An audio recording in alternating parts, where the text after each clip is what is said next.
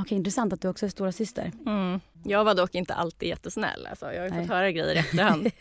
så jag typ så här tvingade mina syrror, för de ville alltid sova i min säng Ja, när vi var små. Och då var de tvungna att hämta vatten. ja, ja du fick ju... Det är så här, jag har ju glömt bort det. De bara, vi fick inte sova hos dig om inte vi hämtade is och det skulle vara iskallt. Det där är en businesswoman.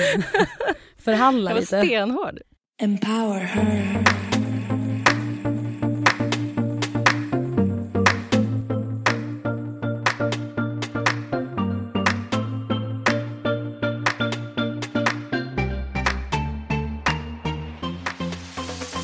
Välkomna till podcastserien Empower Her. Jag heter Sanne Josefsson och jag är grundare av klädmärket Sanne Alexandra. Vi på Sanne Alexandra strävar efter att inspirera kvinnor att känna sig självsäkra och bekväma i sina egna kroppar.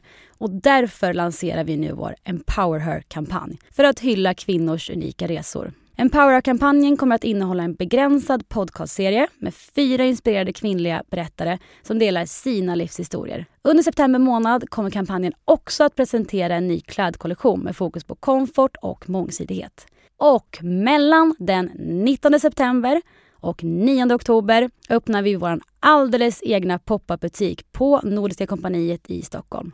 Och det här är första gången någonsin som ni kan komma och klämma, känna och testa våra kläder. Och jag kommer såklart vara där och träffa er. Men först ut, låt oss presentera vår första gäst. Cecilia Ortmark Söder, grundare av Glow ID. Välkommen! Tack snälla, det är jättekul att vara här. Jag är så, så, så glad att du är här. Ja, det är jag med. Hur mår du? Vad checkar du med för känsla idag? Glad, Glad? väldigt peppad Ja. och framförallt väldigt glad och hedrad att jag får vara här. Jag är, så, jag är så glad att du är här. Jag har ju följt er resa, IDs resa i många år nu. Vilken resa ni har gjort. Ja, det är nästan sju år nu. Alltså jag är så Det är imponerad. helt otroligt. Ja. Och jag måste bara säga, jag då som sitter mitt emot Cecilia här, vilken otrolig hy du har. Du är perfekt ansikte utåt för ditt Tack brand. snälla du. Tack. Så fint. Jag vill veta alla hemligheter sen. Ja, du ska få veta allt. Ja, men du checkar in med en bra känsla. Måndag morgon. Mm. Har du haft en bra sommar? Ja, faktiskt. Trots väder Mm. så tycker jag vi har haft det bra. Vi har varit ute på landet hela sommaren och eh, ja, löst vädret liksom Ja. bäst det går. Bakat, spelat mycket spel och sådär. Men du har barn. Ja, jag har två barn. Två en barn. som är sju, en som är tio. En pojke och en flicka. Och de känns som att barnen vet väl inte, de bryr sig inte riktigt om vädret. De vill bara ha sommarlov inte. eller? Ja, nej, men de är ganska nöjda bara de har lite kompisar runt Ja. omkring sig. Liksom. Så det har Så gått skönt. jättebra. Så vi flyttade hem igår faktiskt från landet och idag börjar skolan. Så är nu börjar rutinerna igen. Yes, Känns det bra med rutiner? det känns jättebra. Jag har längtat lite här. Ja, jag också. Ja. Men jag tänker, du som entreprenör, har du haft semester? Har, man, har du haft någon liksom dag? Senaste två åren så har jag ju försökt lägga upp det så att jag ska ha riktig semester. Mm. Så att jag, jag försöker lägga två veckor när jag inte ska kolla mejl och inte Mm. kolla sociala medier och sådär. Men det går ju aldrig. Väldigt riktigt. svårt, eller hur? Nej men det är jättesvårt. Alltså, jag blir lite för nyfiken och vill kolla liksom. Hur känner du när du loggar ut? Alltså, vad känns, hur känns det i kroppen? Har jag liksom hunnit avsluta allt som jag ska, Mm. Då tycker jag att det känns ganska bra. Mm. Eh, och nu efter den här våren så kände jag verkligen att jag hade ett stort behov av det. Så det kändes väldigt skönt. Men sen tar det ju ganska lång tid innan, innan liksom kroppen och hjärnan Mm, förstår varv, ja. att jag ska gå ner i varv. Att jag ska, liksom, jag inte, ska inte vara i jobbmode längre. Nej. Jag skulle säga att det tar två veckor. Ungefär. Ja, men det är så ovant Mm. när man alltid är igång. Mm. Och särskilt tycker jag när man driver eget. Alltså det är väldigt svårt att sära på sitt privatliv och jobb. Man är ju typ sitt jobb. Ja, men ja, det blir ju så. Så det, det, är, det är någonting jag jobbar på hela tiden. Ja, men jag förstår det. Men då tänker jag så här, vi ska gå in på allting kring din business för det är så super, super spännande. Men jag tänker att vi ska få lära känna dig lite som person. Mm. Svår fråga jag vet, men om våra stora drag. Vem Mm, är mm. du som person? Vem är Cecilia? Alltså, ska jag vara helt ärlig, Mm. vilket jag ska försöka vara, Ja. Så är jag ju aningen introvert och blyg person. Okej. och har en överkänslig, eller högkänslig tror jag det heter, Ja. personlighet. Mm. Skulle du fråga mina vänner och min familj Mm. så tror jag att de skulle säga att jag är väldigt snäll Ja. och, eller men, också extremt envis Ja. person. Kan bra. Det Jag vet inte var det kommer ifrån, det kanske är mitt finska arv. ja. Men jag är extremt envis, jag ger mig liksom inte i första taget. Men det kan ju vara en väldigt bra egenskap när man driver bolag. Ja, Eller hur? ja det är jättebra. Mm. Och det kan vara jättejobbigt ibland för ens omgivning Ja. när man inte liksom ger sig. Men, eh, men ibland är det väldigt bra också. Verkligen. Men eh, har du alltid varit den här blyga personen, snälla tjejen som, eh, som har varit envis? Har du varit samma liksom, person som du var barn eller tycker du att det har förändrats? Ja, jag var väl kanske ännu mer blyg och introvert Mm. som barn skulle jag säga. Och liksom gillade aldrig att stå i centrum. Jag ville smälta in lite i omgivningen, inte synas och höras för mycket. Mm. Men jag hade liksom alltid väldigt bra vänner, trygg och glad uppväxt, Mm. fin familj, mamma och pappa, hund, Mm. mina två småsystrar. Men, men den här blygheten har ändå följt med mig Ja. genom hela livet och något jag har fått jobba väldigt mycket med Mm. och varit mer eller mindre smärtsam Mm. genom livet också. Är dina barn eh, blyga? Nej, Nej. det är det som är så konstigt. Ja. De är båda extremt extroverta och framförallt min dotter Mm. älskar att stå i centrum. Hur känner du för att stå i centrum idag? Jag tänker typ i det jobb du har. Det är ju någonting jag har fått jobba jättemycket med. Mm. Eh, I början när jag startade så visade jag ju inte alls mig själv och blev ju liksom pushad egentligen Mm. av en, en annan kvinna som driver företag som heter Olga Rönnberg Mm. och som sa till mig att eh, du måste ju berätta din story, du måste visa att det är Mm. du som står bakom det här.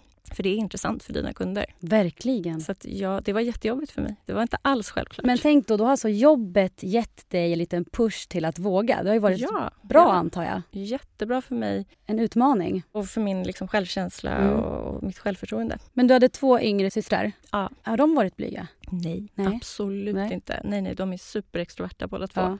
Jättesociala och har supersociala jobb också. Jobbar så här inom reklamvärlden. Så att nej, Men känner du att det har varit just när du startade Glow ID och när du har behövt synas där som du behövde komma ur din comfort zone? Eller har du satts i liksom, situationer när du var yngre också där du behövde överkomma din blyghet? Eller känner du att det var Ja. liksom nu? Ja, alltså det är klart, i skolan och så sätts man i de situationerna. Jag Ja. har ju alltid haft scenskräck till exempel. Det är jättesvårt att tala inför stora grupper. Mm. Och när många blickar riktas mot mig så blir jag väldigt stressad. Mm. Får liksom adrenalinpåslag. Så det utsattes man ju såklart för i skolan när man skulle hålla föreläsningar och sådär. Eh, men det blev ju mycket, mycket mer eh, sen jag startade Glow ID såklart. Jag ham- hamnade i säljsituationer där jag skulle presentera mig själv och sälja in mitt bolag och märken och produkter inför flera personer Ja. olika kanaler och hålla utbildningar för ganska många personer. Och så, där. så det var... Och det just också då liksom kombinationen med när man eh, är en snäll person. Då, jag vet vad du pratar om när man berättar att man, just att man ska sälja in sig själv. Ja. Det är så mycket lättare att sälja in någon annan än sig Ja, själv. Eller ja. sälja en produkt. Ja, jag håller helt med. Men vad häftigt då för att det känns ju ännu mer inspirerande att den här resan som du har gjort, alltså från att vara då blyg Mm. till att våga ta de här kliven. Ja, absolut. Alltså super, super inspirerande. Men du då som grundare av Glow ID, hur ser dina dagar ut? I och med att jag har den här överkänsliga personligheten, vilket jag har kommit underfund med egentligen de senaste åren, så måste jag dela upp dagarna lite grann. Jag måste lägga in vila i mitt schema, återhämtning, träning, Mm. vilket jag inte gjorde i början och det blev inte så jättebra. Nu idag börjar ju mitt nya schema egentligen. Mm. Och det är liksom måndagar, så vanligtvis har vi eh, veckomöte och mycket avstämningar på kontoret och sådär. Och sen kommer jag lägga tisdagarna, då jobbar jag hemma. Mm. För jag behöver liksom väldigt mycket lugn och ro för att kunna vara effektiv och arbeta av min Mm. lista. Och där kommer jag lägga in träning också. Då är det mindre distraktioner. Liksom. Då Ja. är det du i din energi. Ja, precis. För att är man överkänslig eller har den här högkänsligheten, det är Mm. jättesvårt att sitta i öppna landskap. Det är jättesvårt när, liksom, när man hör röster runt omkring Mm. sig eller diskussioner eller små minimöten. Och man kanske tar in... Man tar in allting och det är jättesvårt att, att koppla bort. Ja. Eh, och jag blir väldigt ineffektiv. Mm. Så jag, behöver, jag har liksom planerat in några dagar när jag sitter hemma och jobbar. Mm. egentligen. Eh, och där, de dagarna ska jag också få in någon typ av återhämtning, vila och träning. Som yin-yoga till exempel. Mm. Bokar jag in varje vecka nu. Och sen eh, träning på gymmet. Mm. Och sen mår jag väldigt bra av massage också har jag kommit fram till. Ja, så det försöker jag boka in också. oxytocinpåslag. Ja, Man får ju verkligen det av Mm. massage, liksom beröringen. Ja. Men har du testat... ehm, gillar du att bada varmt? ja, För just eh, varma bad är också världens Mm. oxytocinpåslag. jag gör ju det nästan varje dag. Ja, Jag förstår det. Jag förstår verkligen det. Ja. Men jag tänker, för du är så klok när du pratar och du vet vad du behöver. Det måste ju vara någonting som du har kommit fram till själv. Har det varit en situation där du bara, det här funkar inte längre, jag måste ändra om? Ja. Alltså problemet när jag inte får det här liksom lugnet, återhämtningen, när jag springer på och jobbar på, är att jag jobbar för mycket och jag glömmer bort mig själv helt och hållet. Eh, och det slutar med att jag kanske sover sämre, Ja. att jag inte äter tillräckligt mycket, jag får migränanfall Mm. och blir väldigt stressad och jag blir liksom ingen bra person. Jag blir ingen bra Ja, mamma eller allting ihop. chef. Eller, ja, så det handlar ju liksom om att ta hand om mig själv men också Mm. om alla mina medmänniskor runt omkring mig. Allting hör ju ihop och om man inte själv mår bra så är det svårt att prestera på sitt jobb. Mm, Det ja. är svårt att hantera de situationer som man annars kanske hade kunnat hantera bättre. Mm. Men jätteintressant att du säger att du pratar om det just för det känns som att de flesta av oss som driver bolag kommer till någon punkt vid livet där man är så här, hur ska jag lägga upp mina dagar för att jag ska klara Mm. av det här? Mm, mm. För att det är lätt att bara springa. Många har väl ett enormt driv, antar jag, som att man krigar på hela dagen Precis. trots motgångar. Ja. Det är väldigt fint att höra dig säga det. Jag tror att det är väldigt många fler som pratar om just vikten av återhämtning och ta hand om Mm, sig idag. mm. Förr var väl det ingenting man kanske pratade om, det var mer en svaghet. Jag tror det. Och jag tror att det är viktigt att prata om det också. Våga prata om sina svagheter Mm. och, och kanske att man är lite introvert och blyg Ja. liksom, lagd. Och ändå kan starta företag och ändå kan liksom, ja, hit, hitta ett sätt eh, som funkar för en själv och, och jobba med sin karriär. Men jag tänker om någon som lyssnar nu som eh, är väldigt blyg. Mm. Vad skulle du säga till de personerna? Vad, Mm. vad skulle vara liksom det... Ja, men alltså det som jag tycker har stärkt mig är ju de gångerna jag har pushat mig själv utanför min comfort zone. Mm. Eh, sen kanske man inte ska göra det för mycket eller ta för stora kliv. Men jag tror det är viktigt att göra, göra de där lite läskiga sakerna och verkligen visa sig själv och sin hjärna att man klarar av det. Ja. Och när man gör det så vågar man ta ett steg till och Mm. ett steg till och ett steg till och bevisa för sig själv att man klarar av det. Och så mår man jättebra och får mycket Precis, bättre, får bättre självförtroende. självförtroende. Ja. Absolut. När du säger det, jag var också blyg som barn. Mm. Och det släppte typ när jag var runt 6-7. Och det Mm. var för att jag började stå på scen och dansa. Mm. Det är de här små, eller ganska stora stegen för en själv. Mm. Stora stegen, eller små stegen som man gör som eh, utvecklar en. Ja, Och som du säger, plötsligt då är ju hjärnan van vid att jag är safe. precis. Det är ingen fara. Precis. Du klarar det här. Man lurar hjärnan lite grann. Liksom. Det är Ja. inte så farligt som, som hjärnan försöker uppspela att Nej. det är. Liksom. Ja, fint. Någonting jag tycker är spännande med eh, såna inspirerande människor som du. Det, jag är så nyfiken på din både morgonrutin och Mm. kvällsrutin. Mm. Jag tycker inte det finns något mer intressant. alltså om jag kollar typ på en så här tennismatch. Ja. Allt jag vill veta är hur laddade ni upp innan? Ja. Vad gjorde ni igår kväll? Liksom? Mm. Du ska få veta allt. Nej, men jag har ju jag har ju sån tur och sån lyx att jag har faktiskt en man så, som kommer med kaffe på morgonen till mig Underbart. i sängen. Det är helt underbart, världens bästa rutin. För han har blivit morgonmänniska de senaste två åren. Och då började han med det. Och hur han, blev han det? För jag vet faktiskt inte, för han har alltid varit kvällsmänniska. Det bara hände. Ja. Ja, han bara sa att nu, nu måste jag upp tidigt på morgonen och komma igång. Underbart. Han kanske har ett mission, ett purpose. Nu ska jag Kanske. ge den här kaffen. Ja, ja, det är för att han ska ge mig kaffe. Ja, jag menar det. Nej, men det är helt fantastiskt. Så jag får sitta med min kaffe på morgonen, typ 5-10 minuter. Och han brukar faktiskt ta mest ansvar på morgnarna Mm. för barnen, att de blir påklädda med lite hjälp från mig. Mm. Och gå med dem till skolan. Så jag kan ta min kaffekopp och min podcast Mm. och gå in i badrummet och liksom direkt börja göra mig Men ni ordning. bor här i Stockholms innerstad? Ja, Ja. precis. Perfekt, då kan han också börja knata ner med dem och du har nära Ja. till. Och det är nära till skola och jättenära till kontoret också. Ja. Så det är liksom, allt ligger inom en fem minuters Men man vill ha det radie, liksom. enkelt med barn. Ja, det är en väldigt enkel logistik. Det är Ja. jätteskönt. Förstår det. Och sen så drar jag igång min morgonrutin Mm. och det är ju alltid dubbelrengöring. Ah, Okej, okej. Känner Mm. du till den? Har hört talas om Mm. och också tänkt på att det kanske är någonting jag själv skulle införa.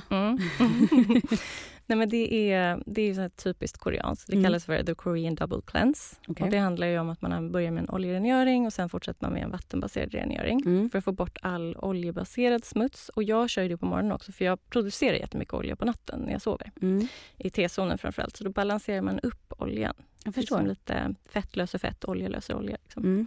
Och sen fortsätter man med den skumbaserade eller vattenbaserade tvätten. Alltså när jag ser dig nu så känner jag spontant att jag testar direkt. Ja. Men det måste också vara lite så här, just att stå där och dubbelrengöra. Mm. Jag tänker bara också lite så här beröring, ja. mysig stund. Det är ju Precis. ändå lite ansiktsmassage på ett Jag sätt. passar på att göra lite ansiktsmassage just med oljerengöringen faktiskt. Mm. Och sen har jag allting i duschen så det är liksom... Ja, Okej, du går in där och gör ja det. precis. Vad härligt. Ja. Så det blir ganska effektivt ändå. Det tar inte mer än... Alltså hela morgonrutinen med dusch och allting, kanske 20 minuter.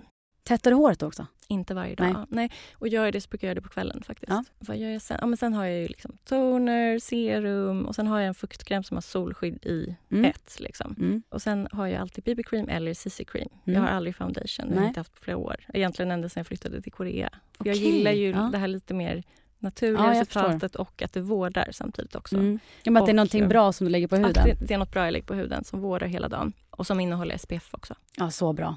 Det är så att, viktigt. eh, Ja, så det, ja, det är en ganska enk, alltså det går ganska snabbt Ja. egentligen. Jag tror folk tror att det tar väldigt, väldigt lång tid med de här stegen. Men, Men är det inte också att liksom när man håller efter så bra Mm. och använder så pass bra produkter och är liksom eh, konsekvent och gör det kontinuerligt att det, det måste vara det viktigaste jobbet. Ja, Än att Jag liksom tror- slarva med det och sen så kleta på massa smink. Det kommer ju kanske inte bli bättre. Nej, men alltså det är ju hela basen ju Ja. hudvård. Liksom. Och det är mycket lättare att lägga på. Man behöver inte lika mycket smink heller om man tar hand Nej. om huden. Så sant. Och det är väl lite som träning och borsta tänderna. Det är bara Mm. liksom, för mig bara är det en del av min dagliga rutin. Det Mm. är ingenting jag tänker på. Jag skulle inte kunna gå och lägga mig utan att Vad- borsta alltså, vad tänderna eller händer då sköta liksom om- hudvården. Liksom. Men alltså, om du liksom då vaknar och skulle missa den här rutinen. På morgonen? Ja, alltså om du inte kunde göra den en dag.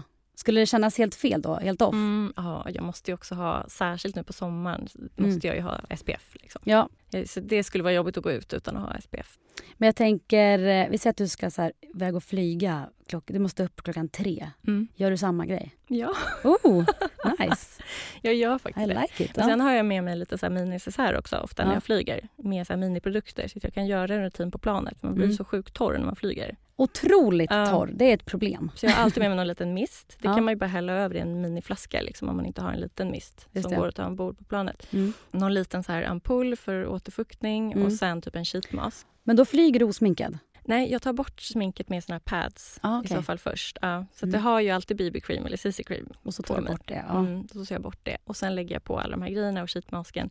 Och sen avslutar jag med någon lite så här provpåse i någon BB-cream Ja. eller någonting. Hur känner du då när du kommer fram att det, liksom så här, det här hjälpte min hud? Det var Ja, helt och då fine. är man ju återfuktad när man landar. Ja, för det är konstigt att varje gång man har flygit, om jag har då inte haft den rutinen, då så fort jag kommer fram så ploppar det upp något. Ja, och så är man jättetorr Ja, och fnasig. Liksom. Mm. precis. Mm. Och svårt att lägga på smink. Och, Ja. ja. Exakt. Okej, så sen då när du har gjort klart din eh, rutin där i duschen så går du ut, käkar du frukost då? Ja, Ja, du gillar frukost. ja, då klär jag på mig och sen äter jag frukost. Och vad äter du då, typ? Älskar ju bär. Ja. Älskar jordgubbar, hallon och blåbär. Ibland jag, har jag gjort såna här overnight oats på Ja. kvällen och så lägger jag bara på liksom lite, lite bär och lite nötter och sådär. Eller bara så fil och müsli jag tycka är jättegott med banan, skivad banan på. Men frukt är väl också väldigt bra för huden? Ja, Mycket och antioxidanter. nötter Ja, jätte, nötter. jättebra. Mandlar är superbra, Mm. cashewnötter. Det köper vi mycket, då ska jag Mm. fortsätta äta det.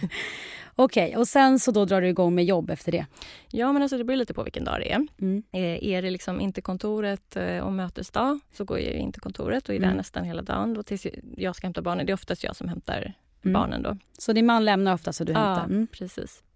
Eh, och är det hemmajobb så drar jag bara på mig något väldigt, väldigt skönt. Ja, såklart. Och sitter hemma och jobbar. Liksom. Varför krångla till det då? Ja, Varför ha något oskönt? Nej, det bästa som finns är bara ha så mjuka, sköna mjukisar och Ja, här ja. stor härlig hoodie. Och efter corona blev man ännu mer bekväm. Ja, verkligen. Okej, och kvällsrutinen då? Alltså jag är ingen kvällsmänniska. Jag, jag, går jag och lägger mig och nattar barnen så somnar jag Ja, ju. jag Så jag det. måste göra mig i ordning ganska tidigt på kvällen. Men vilken tid är det du går upp förresten? Ja, men nu i morse gick jag upp vid sju. Sju, ja. Mm. Och barnen börjar åtta, så Mm. halv sju, sju.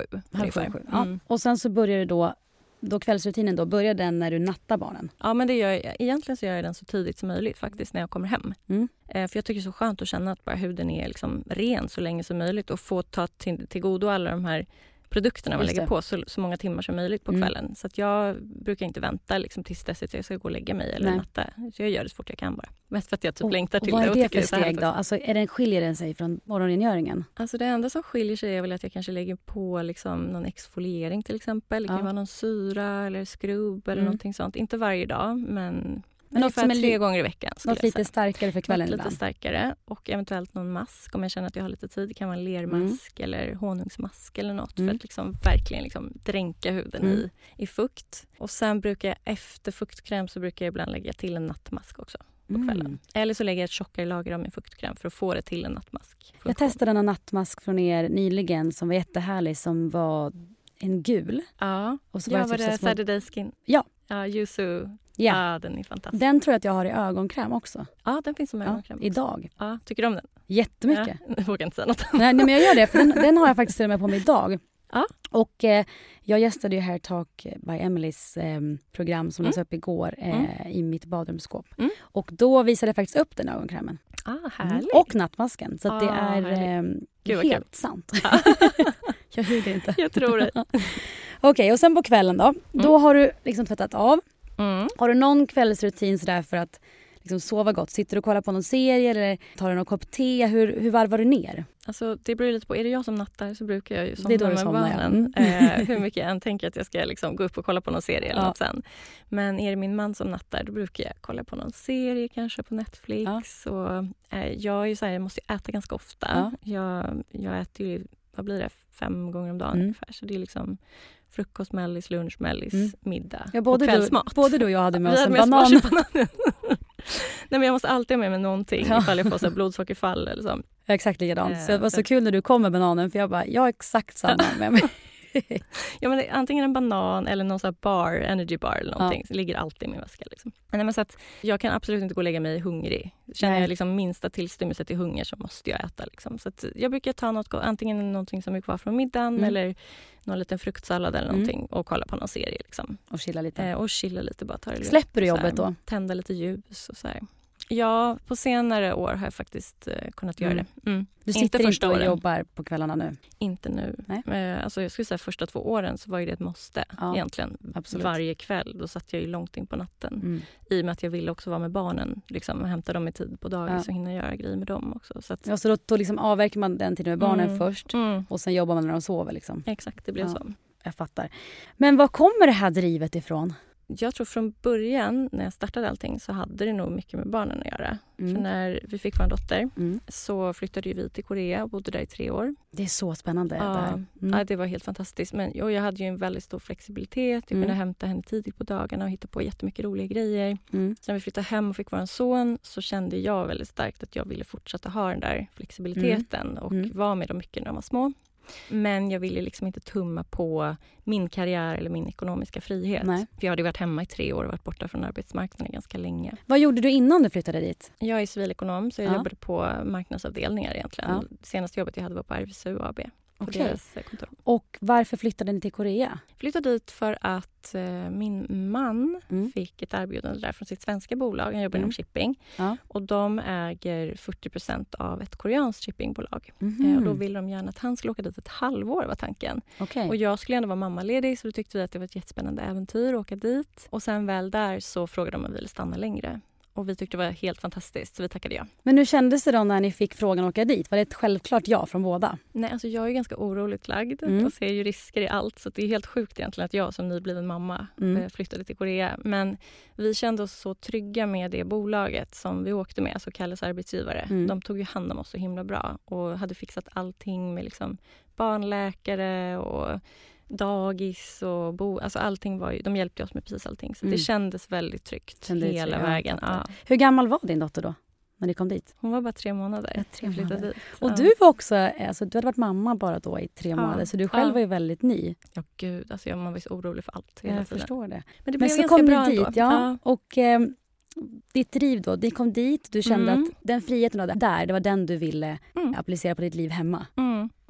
Men det är precis, men, men jag kände ju också att jag vill ju liksom, jag vill hitta tillbaka till min karriär och min ekonomiska frihet också. Mm. Så att då kom idén att eh, starta eget. Mm. Och jag tror att i och med att syftet för mig var mycket att vara mycket med mina barn Ja. så gav det mig liksom ett ännu större driv och Mm. kanske ännu större mod än vad jag skulle ha haft Mm. annars. Och göra saker som jag inte skulle ha vågat göra annars. Och det är så inspirerande för jag tror många kanske tänker tvärtom.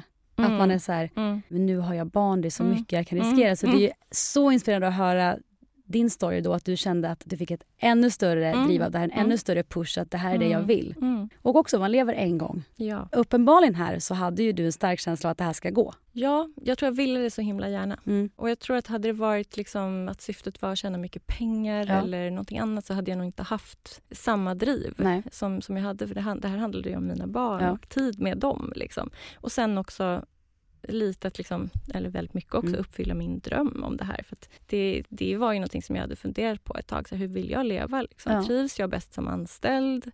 Eller kan det kanske passa mig bättre som högkänslig att driva eget? Hur länge hade du funderat på det? Var det innan ni flyttade över till Korea eller var det då när du blev mamma som det liksom, du började tänka på det ordentligt? Jag hade haft tankar på det innan också. Mm. men liksom aldrig känt att, att att det passade riktigt. Nej. eller sådär. Men eh, jag tror att efter den tiden, de tre Mm. åren, så hamnade man helt utanför det här ekorrhjulet Ja. och började tänka ganska annorlunda. Man ser saker ur ett annat perspektiv och med nya glasögon. Och, Man blir kanske också, många känner väl ändå att man blir ändå kanske, jag menar alltså till viss del förändrad när man har blivit förälder. För att Mm. ens prioritering kanske blir annorlunda. Mm. Man kanske värdesätter olika saker på ett ja, annat absolut, Definitivt. Men det tycker jag också, så tänker att det är nog mycket kvinnor som lyssnar på den här podden och jag tänker just, det är väldigt många kvinnor som är föräldralediga Mm. som börjar ifrågasätta sin vardag och hur man vill Mm. leva, vem man Mm. är. Jag själv är också en av dem och jag tänker att det som är så häftigt med att få vara föräldraledig är ju att du får ju en slags paus mitt i livet Mm. där du från ingenstans har Ja. så mycket tid med dig själv, också ditt barn.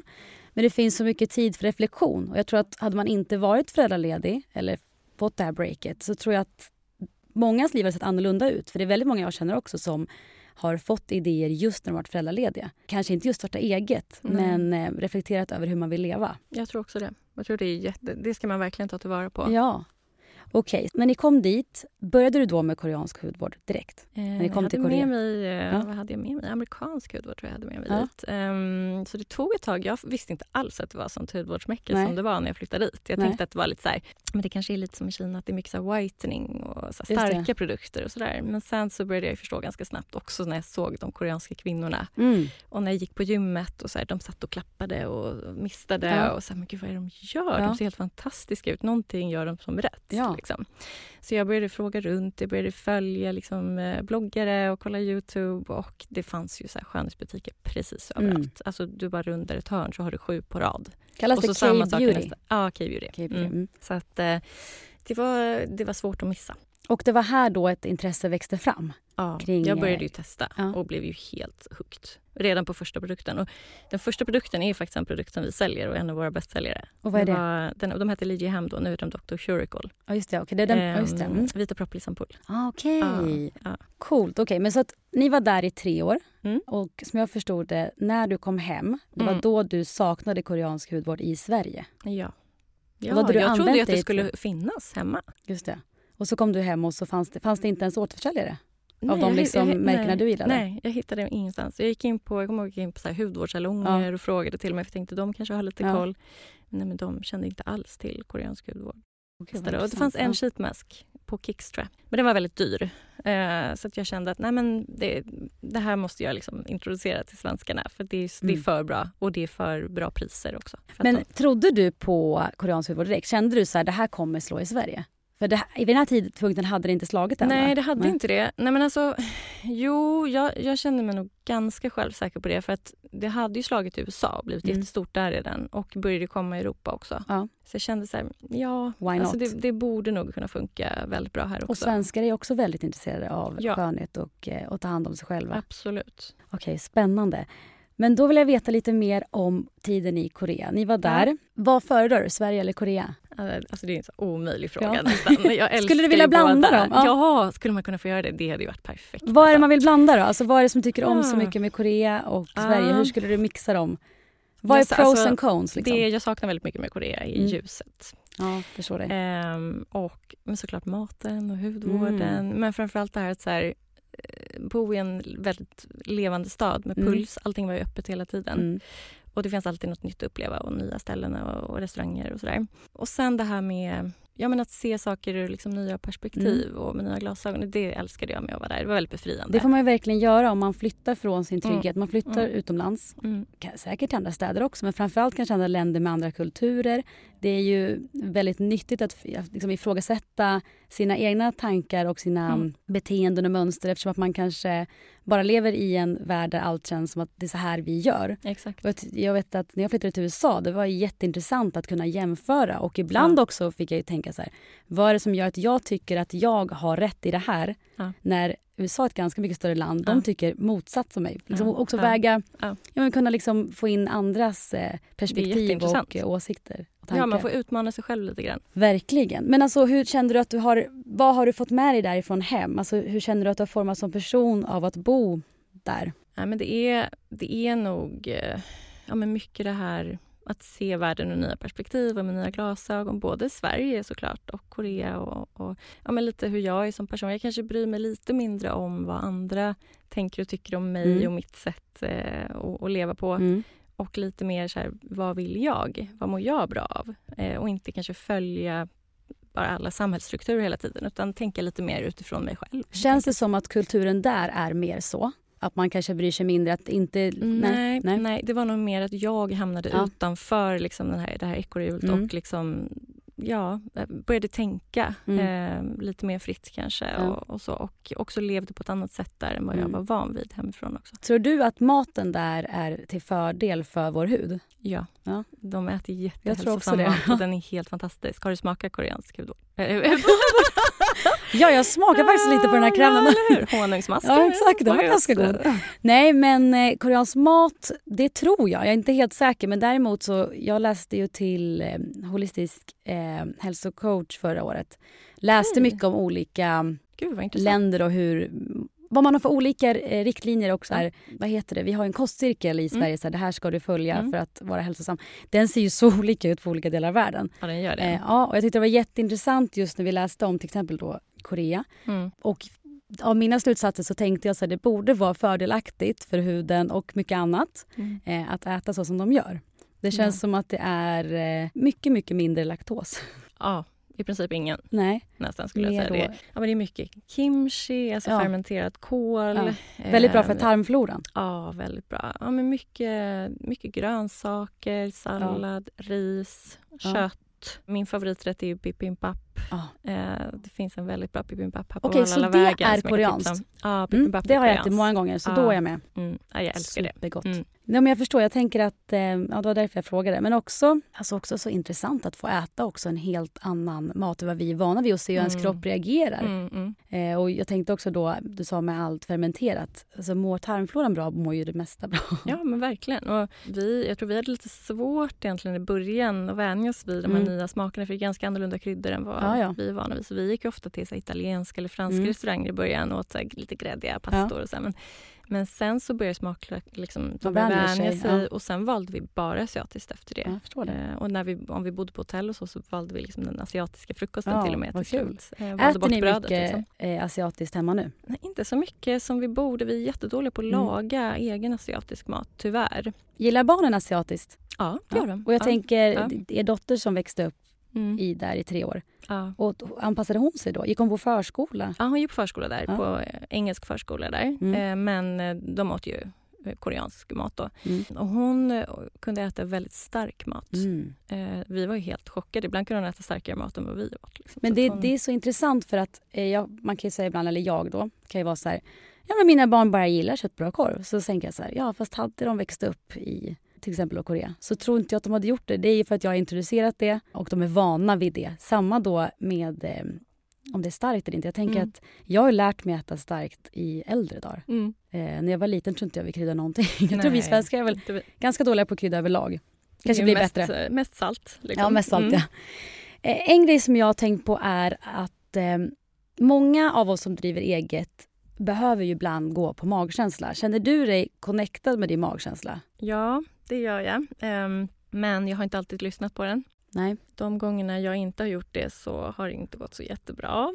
Eh, och jag har lärt mig faktiskt med åren att, att försöka lyssna på den ännu mer. Har du något exempel där du antingen har lyssnat på den eller inte?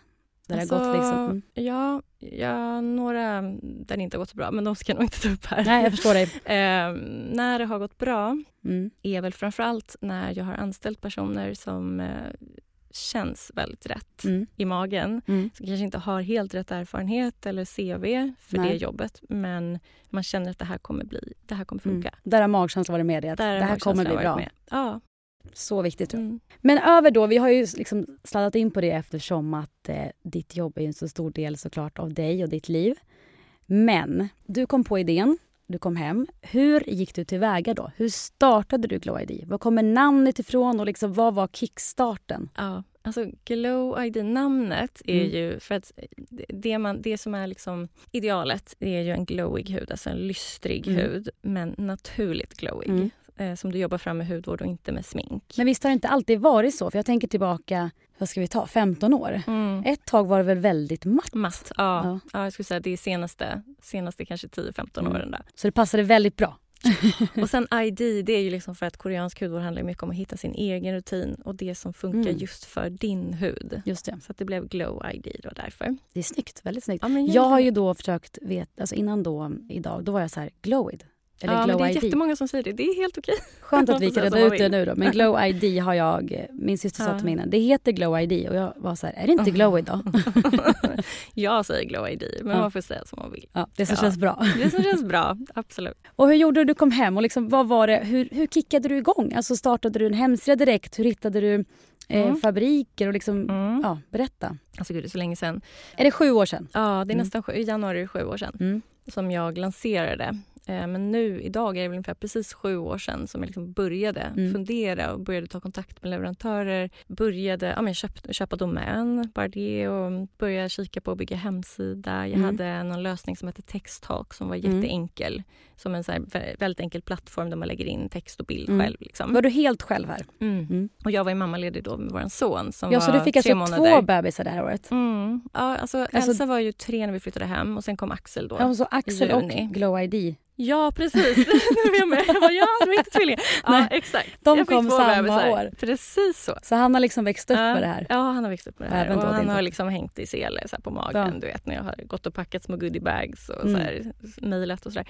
Men han sov ju ganska mycket i början. Jag hade tur att han inte hade kolik Nej. eller någonting annat sådär, utan han sov väldigt bra och åt väldigt bra. Så, så jag fick ganska mycket tid när han Mm. sov att sitta och jobba med det här. Och sen så jag började med fem märken då om jag minns rätt. Mm. Och en del av hela affärsidén var ju att delvis sälja själv då på den Mm. egna hemsidan men också ha distributionen Mm. för märkena i, i alla fall minst i Sverige. Ja. Så nästa steg var ju att börja söka kanaler. Var ska vi lansera någonstans? Var ska märkena synas? Vad passar dem? Så det var ganska mycket möten. Vad var den och- första eh, distributören ni hade? Det slutade med att eh, vi började med Skin City. Ja, jag, skulle, Ja, jag hade det på känn att det var Skin City. Ja, det landade där. Och då började vi jobbade med dem exklusivt. Ganska länge faktiskt. Mm. För det funkade så himla bra. Det var jättebra samarbete och, och liksom, märkena växte väldigt Kanske bra. därför där. jag kommer ihåg det väl. ja, från den kanske. tiden. Ja. Mm. Så att det var egentligen kanske mer fokus då på den eh, lanseringen Mm. skulle jag säga i början och det jobbet och sen jobba upp märkena mycket. Jag sprang omkring med små goodiebags till skönhetsredaktionerna Mm. med små handskrivna lappar och sådär och liksom så. Eh, Och hur långt sen- efter att du startade och kom på det här eh, lanserade ni hos Mm. Skin City? Är det samma år? Ja, ja, vi lanserade där i juni.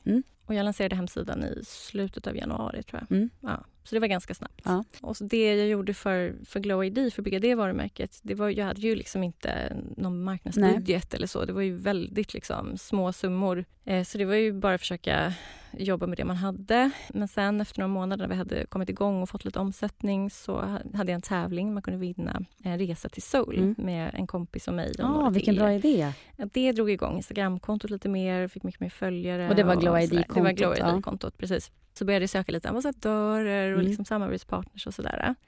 Och sen efter första året Mm. så kände jag väl att jag liksom våg, började våga tänka på att anställa och så. Mm. När jag såg bokslutet svart Mm. på vitt. Eh, Men så det flög ändå första året? Alltså Ja. så pass bra liksom att du bara, jag kan ändå anställa och göra det här? Ja, det som gjorde att jag dröjde med det var egentligen att jag var ganska rädd för det Ja. själv och släppa kontrollen. Ja, ja. Liksom låta någon annan Det ta över min bebis lite grann.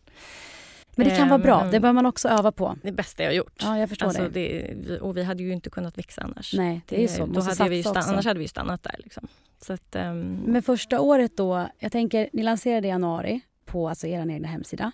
Ja. Minns du vad du gjorde? Minns du den här dagen? Vilket datum? Vad hade du på dig? Hur kändes det? Liksom? ja, alltså jag gick väl, jag var ju, Axel var väl typ, vad kan han ha varit, sju månader? Ja, du bara, så jag gick där med en liten spyhandduk. mjukiskläder och så här. Trodde vi kanske inte att det skulle komma in några order första dagen Nej. egentligen. Så här. Men, eh, men det kom in fem order första dagen. Ja, du ser. Och det ehm, är fem första. Ja, och det var inte kompisar. Nej, du ser. Det var väl så här kompisars kompisar. Ja, men det är ett startskott. Det är starten ja. på hela den här resan. Ja, men jag kommer ihåg när jag satt och liksom, den första produkten var en freshly juiced vitamin drops från Claire's. Mm. Och jag liksom satt så länge och lindade in den i massa bubbelplast. Mm. för Jag var så rädd att den skulle, skulle gå sönder. den var jättestor. och sen hade jag liksom, jag hade inga glow ID-paket då. Jag Hade så du lagret hemma? Ja, i min walk-in closet. Japp. Det gick ganska länge. Ja. Sen fick vi låna min mans eh, föräldrars gästrum. Ja. För att liksom, och vi fyllde ju hela det ganska snabbt. Fick han också hjälpa till att packa lite order? Han hjälpte till Ja. från början. Ja, inte packa just ordrar, det, gjorde, det var jag väldigt noga med att Mm. göra själv. För det skulle jag på ett väldigt speciellt sätt. Och det var handskrivna lappar och det var små minipåsar med Du prover. skrev Och så här. alltså på varje? Ja. Fint. I början gjorde jag det. Har du Så någon lapp första- kvar? Nej, Nej. det har jag ju inte. Det vad hade ju varit kul. Ja, det hade ju faktiskt varit Ja. kul. Nej, jag har inte det. Men, eh, men han hjälpte till att köra leveranser till Skin City i Mm. början. Så han var ju liksom, han var ju vår bud, eh, budgubbe. Köpte de in ett lager då? Eller kom orderna och sen så liksom skickade ni dit det vart efter? Och, eller skickade Ja. er? Eller de Ja, beställde ett De lager från beställde er? från oss till sitt lager. Och då hade ni fem varumärken? Ja, då hade vi fem från början. Nu har vi tio. Så det, det är ju inte så att Nej. vi har jättemånga fler egentligen. Det Men du valde ut de fem noga då? Var det några Mm. som du hade använt? Mm, alla. Mm, alla såklart, hade ja. jag. Mm. Och du hittade då fabrikerna i Korea som du då... Du hade liksom mailkontakt med dem då? Eller åkte du dit? Ja, eller? precis. Det hade jag. Ja, sen så... Åh gud, det är så länge sedan så jag kommer inte ihåg. Jo, Ja. men precis. Det var, det var framförallt eh, digitala möten och Ja. mejlkontakt egentligen i Mm. början. Sen, sen började vi åka dit också Ja. och träffa, träffa dem fysiskt. Så. Men, men första kontakten och innan vi liksom la första beställningen Mm. var digitalt. Men om man då gillar ett, ett varumärke så mycket, eller ett hudvårdsmärke, hur hittar du de kontakterna? Ja, det var ju lite jobb men eh, via, framförallt via hemsidorna minns, Ja. minns rätt. Och kontakta faktiskt. via liksom ja. någon slags... här- Ja, och så blev vi liksom vidarebefordrad. Och så här. Och vi men det var ju ett er. gediget jobb. kan Jag förstår det. Ja, Jag kan det tänka mig. tog sin lilla tid. Men du var envis, Jag var väldigt envis. som du är. Okej, wow. Så sen då två, år två så hade du en anställd och vad var Mm. han eller hennes roll?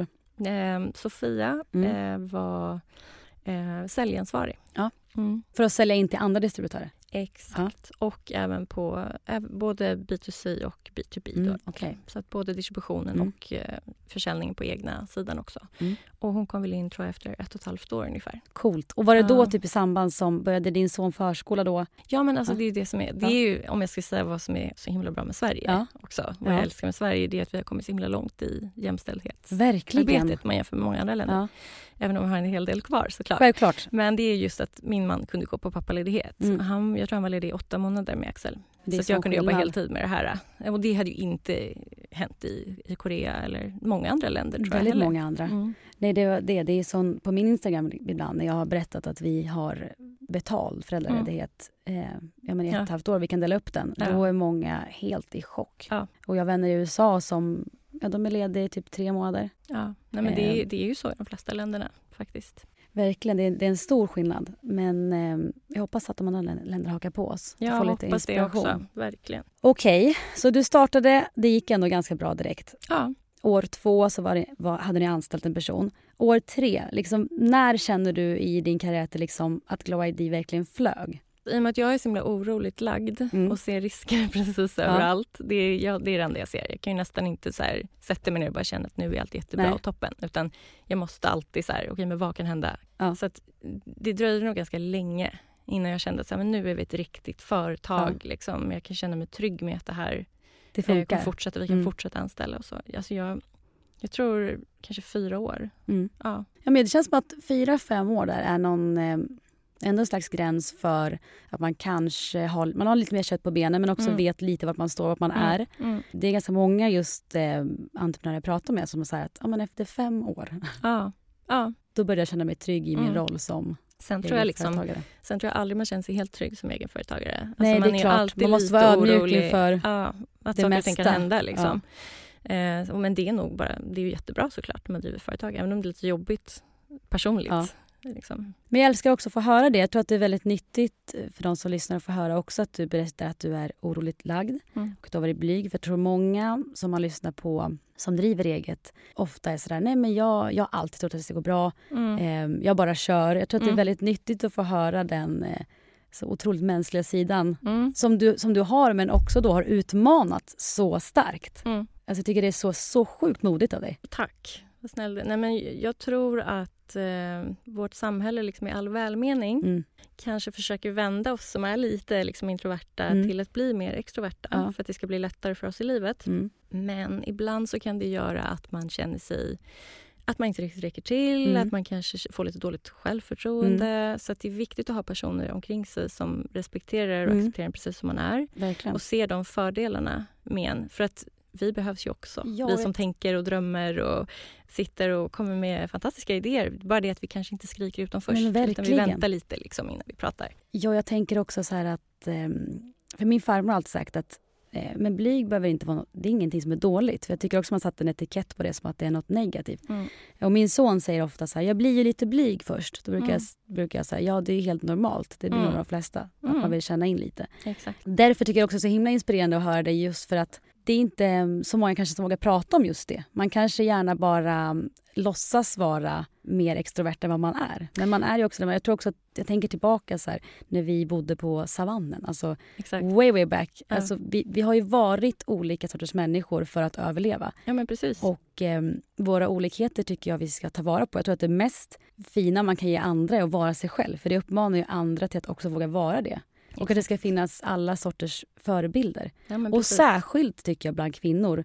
Mm. Eh, just för att eh, jag menar, det har väl funnits en, en, eh, jag menar, en bild av att vi ska vara på ett visst sätt. Vi ska alltid vara snälla, trevliga, duktiga. Mm. Inte kanske för högljudda. Inte, ja, men alltså det är mycket... Mycket att tänka på som kvinna. Verkligen. Och tänka att det behövs alla möjliga kvinnliga förebilder som Ja. vågar visa sig mänskliga.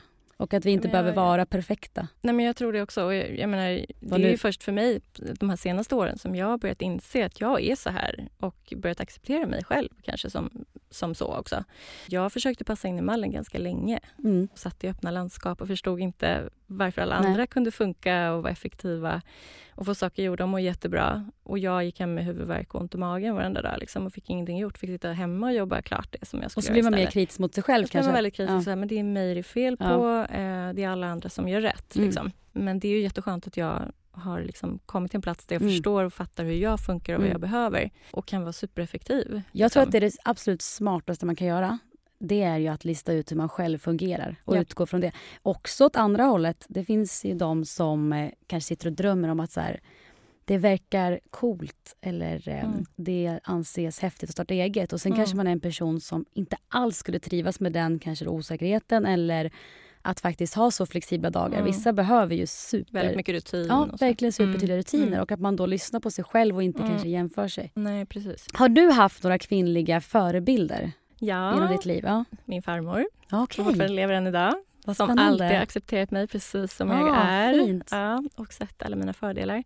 Sen eh, två kvinnor som, eh, som jag ser upp till och som har inspirerat mig är bland annat Annika som startade Skin City. Ja. Olga Rönnberg som startade Mm. Mamma Fitness som jag båda haft förmånen att lära känna. Mm. De startade ju båda bolag när de hade små barn och som har gått hur bra som helst. Mm. Så jag, tror, jag tror faktiskt att det är ganska viktigt som Mm. kvinna Ja. att se att andra kan klara av det. Mm. Ja, men det var därför jag också ville skapa den här podden. För jag kan tänka tillbaka på när vi fick vårt första barn och jag drev eget. Mm. Jag hade älskat att få lyssna på någon som har varit i den sitsen. Mm. Eh, för att man känner sig lite utelämnad Ja. när man lär känna sig själv och Ja.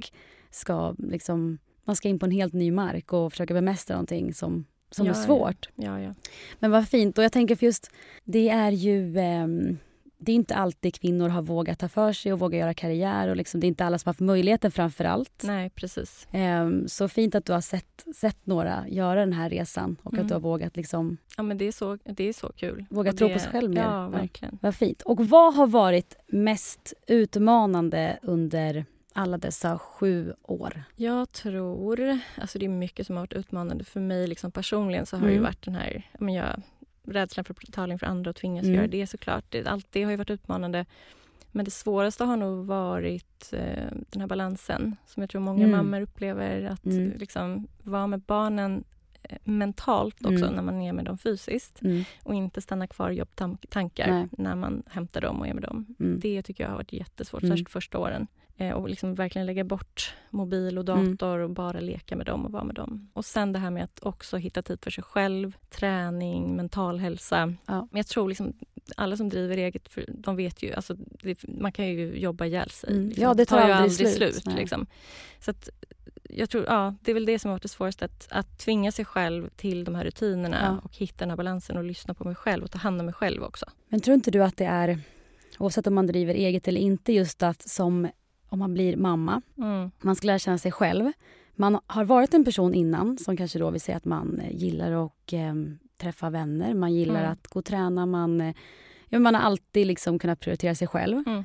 Och har liksom kanske starka intressen för ja, men, olika saker. Mm. Kanske även då älskar sitt jobb och sen så kommer det in en liten person i ens liv som betyder allt för. Man vill göra alla rätt. Man är så rädd Mm. om den här lilla människan. Man har aldrig haft ett större ansvar. Men då att lära känna sig själv i den här rollen. Vem är jag nu? För jag kan uppleva nu när våra barn är tre och fem att Mm. nu behöver jag lära känna mig själv på nytt. Mm. För nu börjar den gamla Sanne komma Mm. tillbaka lite. Mm. Men jag är också en ny Sanne Mm. som har lärt mig så mycket mer om mig själv de sista åren. Jag kommer aldrig gå tillbaka till den jag var. Nej. Men jag vill hitta då som du säger den här balansen till att vara den här nya Sanne som, Mm. som du säger, är närvarande med barnen men Ja. också hinner med mig själv. Och det är Exakt. svårt. Exakt. Därför att då blir man ju också en bättre mamma och en bättre chef och bättre person. Alltså, Verkligen. för glömmer man bort sig själv och helt och hållet så, så blir det inte bra Man kan inte någon, ge liksom. någonting från ett Nej. tomt glas. Och det Nej. känns som att man får ett kvitto på det direkt när man blir mamma och att Mm. alla ens dåliga prioriteringar går ju ut över dem. Ja, ja, ja, ja. ja absolut. Och en själv. Absolut. Men just i den här utmaningen då med balansen, har du någon gång känt att du liksom varit nära på att krascha på något sätt? Har du känt att nu är det liksom snart... Alltså för mig kan det gå ganska snabbt när jag Ja. känner att jag börjar må dåligt i och med att jag är så pass överkänslig. Så att det räcker med att jag inte äter ordentlig lunch. Liksom.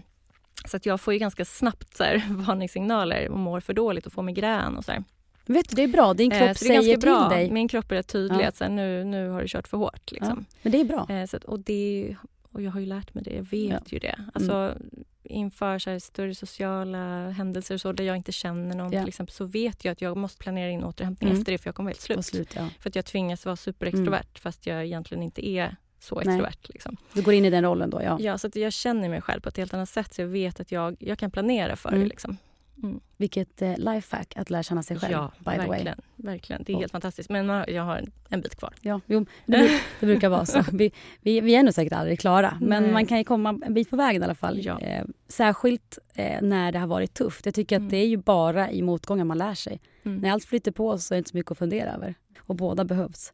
När känner du att du har varit som mest stolt över dig själv då, i karriären? Eller som person? Eh, Liksom, det hänger väl ihop, tänker jag. Ja, alltså det är ju lite... Delvis tror jag faktiskt att det är när jag känner att jag, att jag prioriterar mig själv också och Mm. hittar den där balansen. För Mm. att då blir det väldigt bra Mm. eh, med alla andra faktorer i livet också. Mm. Jag blir en bättre mamma, jag blir bättre på jobbet, mot min man, Mm. liksom alla mina medmänniskor. Och, det känns bara som att då, då blir jag ganska Mm. stolt faktiskt. När jag är en bra medmänniska, Mm. då är jag stolt över mig själv. Men sen såklart också när jag gjort de här lite jobbiga grejerna, utmanat mig själv och gått utanför min Mm. comfort zone, då känner jag mig alltid väldigt stolt över Mm. mig själv efteråt. Känner du dig stolt över dig själv idag? Känns det, Mm. Känns det liksom läskigt att sitta i en podd? Ja men alltså Ja. ja, det, det är lite jobbigt för mig. Mm. Alltså nu känner jag mig jättetrygg här med dig. Ja, men jag förstår dig. Eh, 100%. och, och tycker liksom att det här är kul Ja. när jag gör det här. Men alltid innan något sånt här Mm. så är jag alltid ganska pirrig Ja. och lite nervös och tycker Mm. det känns lite jobbigt. Ja, ja. Så här. Sen kommer det kännas jättebra efteråt och det vet jag ju. Men när jag träffade dig precis när du kom, Mm. då hade inte jag eh, eh, trott, eller jag hade inte eh, fått känslan av att du, du var så. Eller att Nej. du var blyg heller. Jag hade inte många märkt som, det. det är inte många som tror det. Nej, men du kändes väldigt, väldigt snäll och varm Mm. och eh, enkel. Men jag hade inte gissat att du var blyg. Så det, det är jättespännande att få höra och lära känna dig. Men ja, det är ju så här att när man är det så lär man sig. Ja, Och jag tror inte att det är så många som tror att jag är det. Nej. Om man träffar mig på en fest eller vad det nu kan vara. nej. För jag tvingar mig själv att vara extrovert Mm. och liksom, kanske mer än vad jag skulle ha Mm. varit. Blir du trött efteråt då? Ja, det är det jag blir. Jag blir väldigt trött Mm. och dränerad. Även fast jag tycker att det är kul. Eh, men för mig är det, så, det är såklart mycket lättare att gå, eh, om jag ska gå på en fest eller något Mm. evenemang där jag vet att jag känner många. Ja. Då får jag ju väldigt mycket energi. Jag kan vara mycket mer avslappnad i mig själv. Liksom. Men det är just det här när jag tvingas vara extrovert Ja. och ta kontakt. Mm. Jag förstår. Det, det är fortfarande svårt, men det blir lättare och lättare hela tiden. Men då ska du vara Alltså- stolt över dig själv idag också. När du går och lägger dig ikväll. Ska vara Ja, det ska jag. Jag sa till min dotter, att jag berättade, hon är ju bara tre, men också för min son att jag skulle göra det här idag. Och då är det som att hon är synsk. Då sa hon så här, men mamma vad gott vi kommer sova ikväll. Gud Jag bara, ja, som att hon, hon typ är, Ja. förstår mig. Ja, hon känner Eh, det. Ja, för jag Mm. skrev ju till dig också Mm. innan att Mm. eh, jag var lite pirrig. Ja. Och eh, så skrev du också att det var det. Men Ja. tänker, man, är, man är på tårna, det hör till, det är någonting det är som är nytt. Det är Det det. är bra. Mm. Men absolut, jag känner igen mig i din eh, känslosamma Mm. sida, att du Mm. känner mycket. För jag tror också jag kommer pusta ut efter. Det är ju liksom, det är också så här, man, man bryr sig om det man gör och Ja. man, eh, vill, man vill att det ska bli bra och man vill Mm. alla väl och man vill inte Ja. liksom, ja, jag förstår det verkligen. Med. vad har du för bästa minne inom din karriär då när det kommer just till Glow ID? Är det någon så lansering, är det något samarbete, är det någonting som du bara, det här var helt magiskt? Ja. Eh, ska jag välja en sak så är det vår första julkalender. När vi släppte den. Vi satt allihopa Ja. eh, på morgonen. Hur många var så då? då? Vad kan vi ha varit då? Åtta, nio kanske? Och nu är ni? Tolv. 12. Oh, wow. Mm. Så ja, vi satt allihopa med så här tända ljus Mm. och käkade frukost. Och alla bettade på hur lång tid det skulle ta Mm. innan den tog slut. Vilket år är det här? Men gud, det måste ju vara... Vi Vad jobbigt som Vi ställer dig hade mot ju nu, vi hade ju en, en två, det är ju nästan tre år sedan Ja. nu då. Ja. Ja, men det blir det. Hur såg den ut? För det känns som att jag kan ha, jag kan ha sett den här. Men det är ganska så här stor rosa. Ja, jag vet att jag här, fick den. Med så här lådor som man drar upp. Du fick den? Jag fick ja, den. Ja. Så det här blir ännu roligare att höra. Mm. Ja, okej, och då bettade vi så här, Ja. hur lång tid kommer det ta och den som kom närmast gissade på fem timmar tror jag. Mm. Och det tog tre minuter. Nej, tre Så minuter! vi satt ju bara och gapade. Alla bara så här, vad, är det som händer? Är det fel på Tre sidan? minuter? Alla trodde att det var något tekniskt fel eller så här, shit det är något som Oh, var fel. wow. Men sen visade det sig att de tog slut så snabbt. Nej, så men jag svimmar. vi, det var ju sån, alltså det var sån eufori att känna, alltså såklart inte så kul att vi kanske hade räknat så fel. Nej, nej, Vi men alltså att det var sånt tryck. men- Men vi, det var ju första gången vi släppte den så Mm. vi hade ju ingen aning om hur, hur många som skulle vilja Men köpa vilket den. kvitto! Det var som kvitto på att säga shit vi gjorde rätt. Wow. Det var jättekul. Men hur hade ni marknadsfört den innan? Hade ni visat upp den mycket? Ja, alltså vi hade gjort lite teasers innan, på, Mm. mest på vår Instagram faktiskt. Vi hade bara Instagram då egentligen. Ja. Och eh, i nyhetsbrev egentligen. Men gud, och hur många Ja. hade ni liksom på nyhetsbrevet? Hur många såg det? Gud, då för tre år sedan, vad kan man ha? 20 000 Ja, wow. kanske? Någonting Vilket sånt. community. Ja. Sen skickade vi den till, vi skickade den till Margareta Gräs också. Hon Ah, öppnade den på wow. sin eh, Youtube-kanal. Coolt. Ja, men det var det enda som vi skickade ut till. Ja. Vi hade ju inte så många. Så vi Men kände varför här, känns vi det som att måste, jag har vi måste sett den spara alla till kunderna. Liksom. Varför känns det som att jag har sett den eller fått den? Ja, men du kanske... Eller är det året efter? Jag, jag har ju fått ja. någon julkalender av er som Men var du, det var inte necessary. magisk. Det var inte den här stora... Nej, det necessary. är inte den. Det är en annan. Gud, det här måste, det här måste vi gå till botten med. Jag vet att jag har packat upp en typ på sängen. Ah. Eh, Jag minns det här. Ja, men vi kanske, vi kanske skickade ut. Nej, jag vet inte. Men jag, eller, jag, jag kanske har kollat Margaretas videos. Det Men- kändes som att du hade den hemma. Ja, exakt Nej. så. Jag, bara, jag, jag såg den och jag såg allt som fanns i den.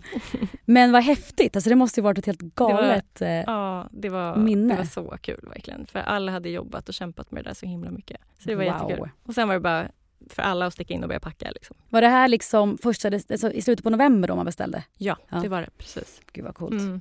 Är du nöjd där du är idag? Ja. Alltså jag har Wow. lite att jobba på fortfarande. Eh, för jag har ju fortfarande lätt att falla in i, i lite för mycket jobb och stress Mm. och sådär. Eh, men jag... Nu är det faktiskt första gången som jag har ett schema för veckan. Alltså, måndag, tisdag, onsdag, torsdag. Jag vet Ja, precis hur jag ska... Vad här- sa du? Du sa så här, måndag så hade du... eh, Då är det liksom in på kontoret, Mm. veckomöte, mm, alla avstämningar med alla kollegor och så. Eh, och sitta kvar där och jobba. Och sen tisdag jobbar jag hemma Mm. och har träning inlagt Mm. på schemat också. Och nu ska jag börja gå sen eh, till naprapater också Mm. som har PT faktiskt. Eh, Så Mm. det ska jag testa nu på torsdag. Eh, så där är tanken att börja liksom satsa lite mer på, på min egen kropp också och hur jag behöver bygga mina muskler Ja. för, att liksom, ja, för att inte ha ont och sådär. för att orka vardagen. Orka vardagen, liksom, Ja. man blir äldre. Och sen att jag har yoga, yin, Mm. yin-yoga inlagt också varje vecka. Mm. Eh, och massage. Det är liksom Perfekt. de grejerna som jag lägger, jag lägger upp det redan veckan innan. Är det här att första klart, hösten Liksom. som du kommer ha det exakt Ja, så här? exakt så här. Ja. Kom du Förut på det jag i men jag somras? tar det lite som det kommer Ja. och då springer bara tiden iväg. Man sen, kan inte ta en dag som det kommer Nej. som Nej. egen. För det märkte jag i våras när jag gick hos en psykolog. Då sa hon, när du bara ska ta det det- som det kommer när du vaknar, hur går det då? Jag bara, Mm. det blir fullständigt kaos. Klockan är bara fyra plötsligt så vet Ja. jag inte vad jag har gjort. Nej, allt jag vet. och inget. så känns det som man inte har gjort någonting. Och framförallt har man ju aldrig liksom klämt in något träningspass på lunch. Utan då är det.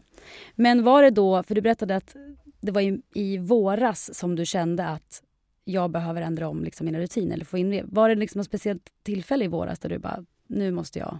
Ja, nej, men jag, det var några, några så stressfaktorer som Ja. hände mig som jag kände så här, nej men nu ska Det jag tänka kul, till liksom. lite, det här är inte så bra. Um, det Behöver prioritera olika om. symptom i kroppen liksom, Mm. som jag sa, nej men det här är inte bra.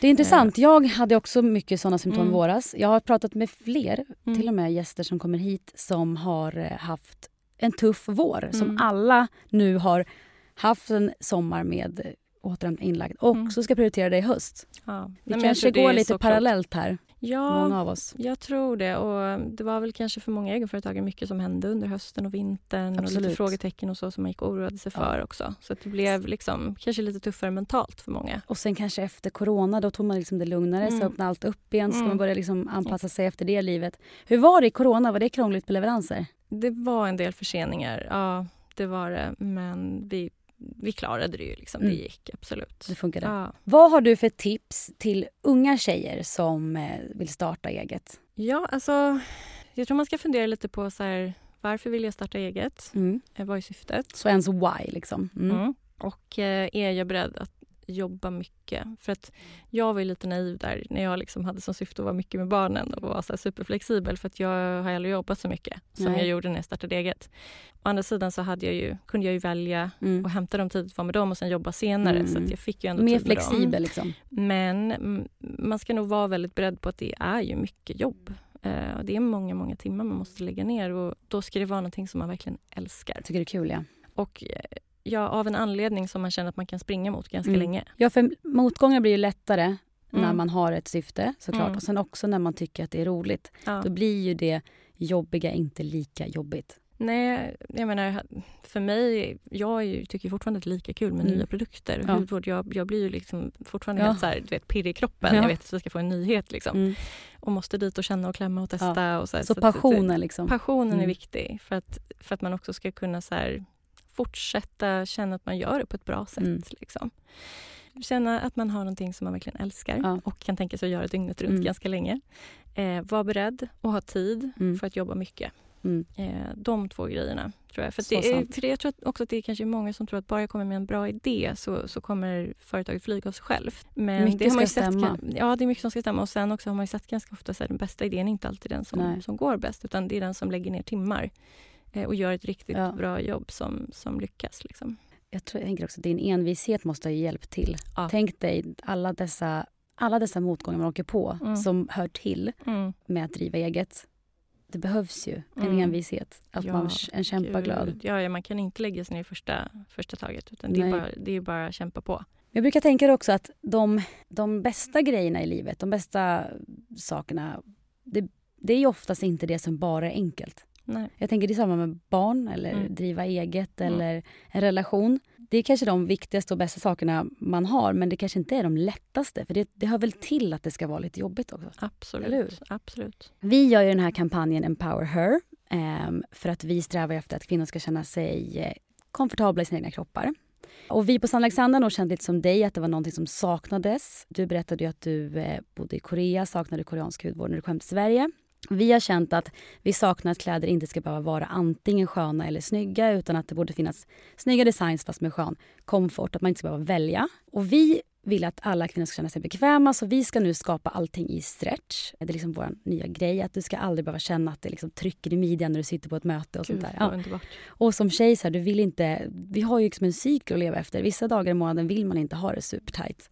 Det ska vara skönt. Och vi vill att man ska kunna gå direkt från ett möte till lekparken utan att liksom inte känna sig begränsad Mm. i sina kläder. Jag tror att de flesta kvinnor kan känna igen sig i det här.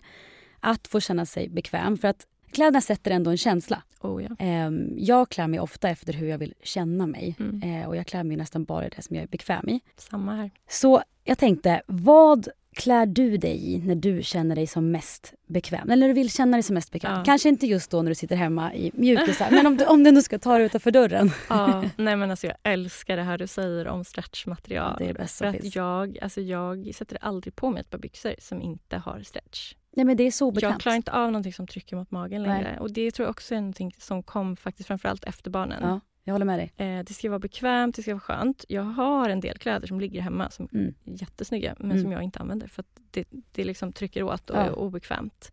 Sen också material som är sköna som Ja. inte kliar eller. Nej. Här, det, det lämnar jag också. Det, det ligger kvar. Det är Liksom. inte heller skönt. Nej, det måste vara behagligt och Ja. skönt. Absolut. Ja, men jag förstår det verkligen. Just så här, jag har också, innan barn kunde jag klä mig också i mycket mer tajta byxor som satt, alltså de satt åt. Men Mm. när man har gått igenom en graviditet och liksom, kroppen förändras, man är inte samma, liksom, man är inte samma kropp och mage. Mm. Och liksom, min framförallt, mina hormoner blev lite annorlunda efter barn. Mm. Det är inte skönt när det trycker nej, på. Nej, Det ska vara inte. skönt. Och jag, tycker, jag fattar inte, det blev så orättvist att vi kvinnor skulle klä oss oskönt. Eller hur? Det borde vara tvärtom. Verkligen. Okej, men men, så så, vad eh, tar du på dig då? Du ska liksom gå ja. iväg idag säger vi. Du ska Mm. gå på ett möte. Men jag ska gå på ett möte, alltså ett jobbmöte. Då Mm. skulle jag kanske sätta på mig ett par jeans och då stretch jeans såklart Mm. som är sköna i midjan. Jag har ett par från er bland Oh, annat nice. som jag älskar. Vad kul. Och en vit t-shirt och kanske den här Lite svarta kavaj. oversized kavajen från er. Eller någon beige kavaj kanske. Mm. Eller något sånt där. Måste Ja. tillägga här då att Cecilia kommer hit i en klänning som vi släppte för några år sedan. Som jag älskar, som jag insåg nu att jag måste plocka fram direkt. Det är en wrap-klänning. Det är också en sån här grej som kvinnor ofta trivs i. Man kan liksom Ja, justera den så själv. skönt. Ja, hur tajt ska den vara? Ja, och den. Framhäver liksom, Och här kan man välja här uppe också hur liksom ja, vid mycket man vill här, ha. hur mycket ja, vill man visa. Precis. Men sen kom det också, vi sitter ju i samma kavaj idag. Jag har ju en oversized twill blazer som vi båda kom i idag. Passande nog. Ja, Men också lätt att bara dra på sig. den är så bra. Man kan jätteglad att den se dig eh, vid så många olika tillfällen. Älskar den. Men en nice outfit då. Du kör alltså typ ett par sköna jeans, en tisha, en kavaj. Ja. Jag gillar det. Ja. Så nice. Om du ska på ett så här superviktigt möte då. Så här, nu idag ska jag naila det här. Jag ska få in den här dealen eller ja, vad, Mm. vad det nu. Mm. Blir det klackar då? Alltså vet du, jag, det är också efter, efter graviditeterna. Jag tycker inte om att gå i Nej. höga klackar. Alltså jag eh, får ju väldigt ont Ja. i fötterna. Och då blir känslan om jag inte ska bra. sitta still Ja. och inte alls gå Nej. nästan. Men nej, alltså har jag klack då har jag ganska låg, Ja. eh, be, liksom bekväm klack. Eh, Men inte de här liksom stillatt Nej men för att, eller hur? Om du då känner dig att du får ont. Mm. Hur ska du då prestera i ett möte? Mm. Nej. Och så ska då grabbarna sitta där i, i sköna skor. Ja, nej, Orättvist. nej. Väldigt orättvist. Men Då ska det vara riktigt sköna klack. jag har nästan bara låga skor. Ja. Alltså det, det är så. Det funkar. Ja. Men om du ska om det är då ett så power power möte, blir det kavaj då? Är det liksom... Ja, men jag gillar kavaj. Mm. Jag, jag, tycker om det. jag känner mig ganska trygg i det Mm. Faktiskt. Och eh, jag gillar jeans också. Ja, det är nice. Ja, och jag, jag är nog inte en person... Alltså jag älskar ju sig att klä upp mig till Mm. fest och bröllop Mm. och sen med lite mer klara, roliga färger och sådär. Men till vardags gillar jag att vara lite, smälta in lite mer. Ja, så så att eh, jeans passar perfekt. Mm. Eller någon så här skön kjol som inte sitter hårt också. Som Du- är så väldigt, väldigt Du ger mig en idé nu. lätt i magen. Du vet, så här. Ja, men lite, så här, lite längre eller, eller ner till knäna. Liksom. Jag får en idé här nu när du Ja. säger det här. Kjol med skön midja, bra. Ja. Det här ska vi ta på Ja. inköp Har din stil ändrats kring åren? Du gick in lite på det. Var, det liksom, var, du mindre, var du mindre brydd om att det skulle bli bekvämt innan barn? Ja, det var jag nog. Ja, det var mer hur det såg ut innan. Mm. Och då, jag hade ju, då hade jag ju jeans, jeans Ja. liksom, som satt No stretch. väldigt tajt. Liksom. Och höga skor och så. Mm. Men jag har nog alltid varit ganska så här, hudkänslig Ja. egentligen. Mm. Men kanske liksom bortsett lite från det då, Mm. mot att det ska se lite snyggt ut. Så det ändrades nog också, skulle jag säga. Om du ska in på ett riktigt viktigt möte då, eller att du ska typ ha en riktigt peppig lansering. Ja. Vad sätter du på för låt? Alltså, vet du, jag, är ju, jag älskar ju gamla hits. Ja, nice. Eh, jag tycker till exempel... Alltså, jag är nästan lite så Det är här, så roligt för att det är så känsligt Ja, ämne med musik. jag, är, jag, jag har ganska dålig koll på så här, Ja. ny, modern musik. Ja, men man är kanske inte ute längre på Jag samma är lite sätt. så här småmobbad av mina vänner. Så här, ja, så. Men så här är det. Eh, Det ska jag vara ärlig. Mm. Jag, lyssnar på, jag skulle lyssna på Dressed for success. Ja, Roxette. nice. Älskar. Underbart. Fångad av en stormvind, Carola. kanon. alltså man blir så glad. Man Ja, kan ja. inte sitta still. Liksom. Också minnen i det kanske. Ah, älskar den. Eh, om man är ute och joggar och blir lite trött, Ja. då drar jag på den. Liksom. Wanna dance with somebody med Ah. Whitney Houston. Nice. Ah, så bra. Jag gillar det här. Ah. Men det är också som du säger, jag kommer ihåg när man var liten när någon ville lyssna på ens iPod, eller vad hette det? Hette Ja, det så? hette väl ja, så? men någon sån här Ja, liten ja. Just musikspelare. Och så var man så här, ah, jag vet inte varför låtar det är någon annan som la in, man var liksom lite stressad. Ja. Nu idag, jag tycker det är skönt, man ska ju bara äga det. Det här gillar jag. Ja, men det- kommer lite med åldern tror jag det där. Ja. Man bryr sig inte lika Nej, man bara, mycket. jag är inte en sämre människa för att jag bara lyssnar på Bamse. Nej, men lite så här också så här, och tycker inte du om det så fine. Nej, så här, det är inte, det är inte du som ska göra det. Nej, Nej. Älskar de låtarna. För övrigt, Dressed for Success, vilken, alltså, Ja. vilken kunglig låt att ha innan man ska in på Ja, ett möte. Den är faktiskt riktigt peppig alltså. Nice. Hur har det varit som kvinna att göra business? Har det varit eh, alltså, som du hade liksom trott det skulle vara eller har det varit annorlunda? Alltså, mm, jag har nog... Alltså, de, de svårigheter som jag har känt har väl kanske inte kommit så mycket från liksom, andra människor. Nej. Utan det är mer i mitt huvud. Mm. Och mer det här med att liksom, lite dåligt samvete gentemot barnen Mm. och, och liksom det här att dela sin tid och, Ja. och lägga upp det på rätt sätt. Mm. Sen är jag i en bransch där det är väldigt mycket kvinnor Ja. och så. Så att liksom, det kan ju säkert vara annorlunda i andra branscher Mm. kan jag tänka mig. Men jag har aldrig upplevt liksom att det har varit något problem eller så. Nej. Det bara tar för sig. Ja, det enda var väl kanske lite i början i och med att jag hade en nyfödd också. Mm. Det var lite så här att man kunde säga, men ska du inte vänta lite Nej, med det förstår, där ja. kanske till Mm. barnen är lite större och lite sådana Mm. så här, ja men kanske så här synen att det är lite en kul hobby under Ja. mammaledigheten. Mm. Man kanske inte tog det på lika, eller alla kanske inte tog det på lika stort allvar som jag själv gjorde. Nej, jag fattar. Men också så här, jag tänker i ett liksom mötesrum om det är du och andra. Du visste väl också, jag har koll på den här med hudvården. Ja, I got this. ja Alltså, absolut. Jag ja. kan där. Ja, och det där tror jag också att man blir, som sagt, när man liksom har gått utanför sin comfort zone så många gånger. Mm. Och jag ser ju ändå vad, vad jag har, även om jag fortfarande är lite oroligt lagd och lite Mm. blygt lagd och sådär, så ser jag ju ändå vad jag har åstadkommit med Ja. det här företaget. Mm. Det gör ju mig stark. Mm. Och lite modigare och lite mer självsäker Mm. i, i liksom min kunskap Mm. kring att bygga bolag och kring mitt eget företag. Ja. Så där känner jag mig ganska säker. Och komma ihåg det liksom. Alltså Ja. när man väl då kanske, när oron kommer att så här, Ja, det här har jag faktiskt gjort. precis, Mm. Känna sig stark i det. Ja. Okej, jag tänker så här. Vi avslutar med tre snabba. För det här, jag satt och tänkte innan, så här, vad vill man veta? Vad vill jag veta om mina gäster? Och jag vill bara veta tre ganska basic grejer som jag tycker Ja. är lite kul Ja. att veta om folk. Favoritserie? Oj, det är faktiskt en koreansk serie, K-drama. Jaha, som heter Crash Landing on You som jag försöker pracka på alla. Och Okej. Alla mina anställda jag tjatar typ en gång i månaden. Vart gick den Men då? det, Vart går den den? går på Netflix. Alltså Okej. det, den är så bra. Men ge det tre, fyra avsnitt. Men det är inte den här kärleks... Jo, det är, det är en, kvinna, en koreansk kvinna Mm. som bor i Sydkorea som Mm. är ute och glidflyger Mm. och landar i Nordkorea och blir hittad av en nordkoreansk soldat. Du vet, jag har hört talas om det här. Ja, men alltså det, och det, det här låter ju inte Mm. som en jättebra serie men den, Mm. är, den är helt fantastisk. Men hur många och, säsonger finns det då? Alltså fortsätter Nej, det är det? bara en. Tyvärr. Jag hoppas att det kommer fler. Vi får googla jag om det är, kommer fler. Jag är så avundsjuk på alla de som inte har hunnit se den här. Men då ska jag se den, för det roliga är när du säger det. Jag har en väns mamma och hon bor i USA. Mm. Och hon har skrivit mig på Facebook. Mm. Sanne, you have to see this one, you're gonna love mm, it. Mm. Hon var så här, I know that you... Alltså hon vet om att jag också är en känslomänniska Mm. och ehm, alltså känner mig hyfsat bra. Hon var så här, du kommer älska den. Ja, nu du kommer det. Okej, nu har du också sagt det Ja. så nu blir det så. Ge det en chans. Vad heter den exakt? Crash landing on you. Och jag tror jag grät ganska hejdlöst. Nej men gud. Sista typ tre Oh, avsnitten. wow! Och musiken är fantastisk. Har- Den ligger sålt- också i min lista. Du har sålt in det här nu. Det är fyra låtar därifrån som är, där, som är så sjukt bra. Alltså en potentiell peppa igång inför möte-låt? Det för, nej, nej, inte sån. Det är väldigt så lugna ballader. Mm. Är det lite mer Mm. typ, jag är ledsen idag, Ja, jag vill jag gråta ut?